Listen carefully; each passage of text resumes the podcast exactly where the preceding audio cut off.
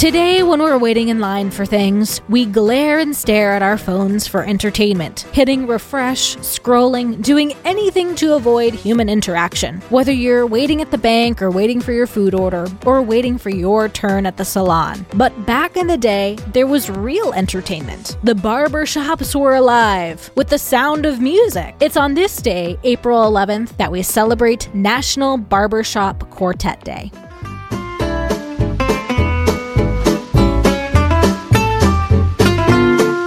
Welcome to Taco Cast Podcast Every Day's a Holiday. No, really, it is. Did you know that literally every day is a holiday? I don't know about you, but I love having a reason to celebrate every day. Whether it's your favorite foods day or something else totally random, happy holiday to you. It may be intuitive, yet still surprising to know that this type of music was first documented in the 1800s while men waited to get their haircuts. Time was passed by harmonizing with barbers and customers and eventually became a musical musical genre all on its own. With roots in African American history, this singing in barbershops began in the South in the 1800s and hit the mainstream in 1910 when a song called Play That Barbershop Chord was released to the radio waves, showing off an a cappella style without any accompanying instruments. This type of music took a nosedive with the Great Depression, but on the other side of that, Rupert Hall and O.C. Cash in 1938 sent out invitations to host a singing competition in Tulsa, Oklahoma. On April 11th,